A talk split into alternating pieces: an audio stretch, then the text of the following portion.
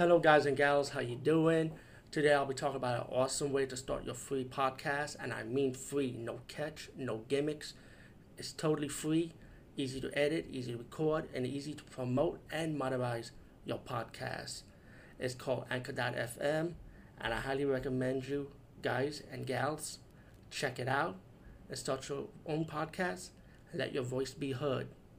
And also, don't forget to listen to Wild Dog Podcast and tell them that I sent you and that you hear it from me. So you get more people to join Anchor dot f m.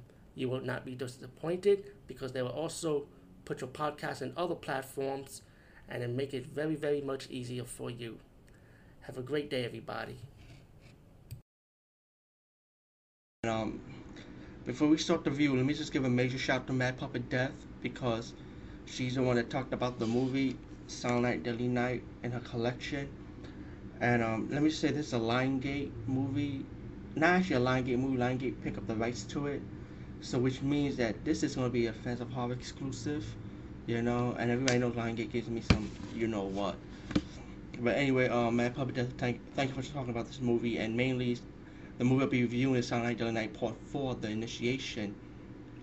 And um, the reason why I'm talking about Part four was because I had a chance to see this movie a long time ago. Just never went about the renting it because because with the cover art look, it's in a white box, what I remember, with a knife, if I could recall. And um, plus the description of the movie was like, I said to myself, where's the killer Santa Claus? So I decided not to rent it. I did like Part three and Part five a lot. That was good. To me, it was good. Four, I just didn't want to touch it. And when Mad Puppet Death reviewed the movie and talked about it and saw some images of the of the movie, I was like, wait a minute, maybe I, sh- I should have rented it. So it gave me confidence to get this co- uh, collection set. Oh, let me just recall, this has three, four, and five in it, by the way. And um, this D V D looks like it's going to go out of print soon, so I advise everybody get it because the way it was selling, because some of the sites is out of stock. Um, I got this on eBay, so check on eBay right now. And um, what the movie is about, let's get fast, let's fast forward to it now. What the what the movie is about is about a reporter who wants to investigate the death of a woman who was burning on fire from the waist down, fell from the roof.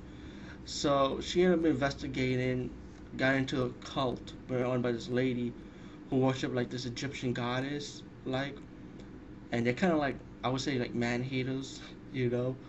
Um, the special effects in this movie is kind of like creepy because it's like bugs, you know. I don't want to move it too much.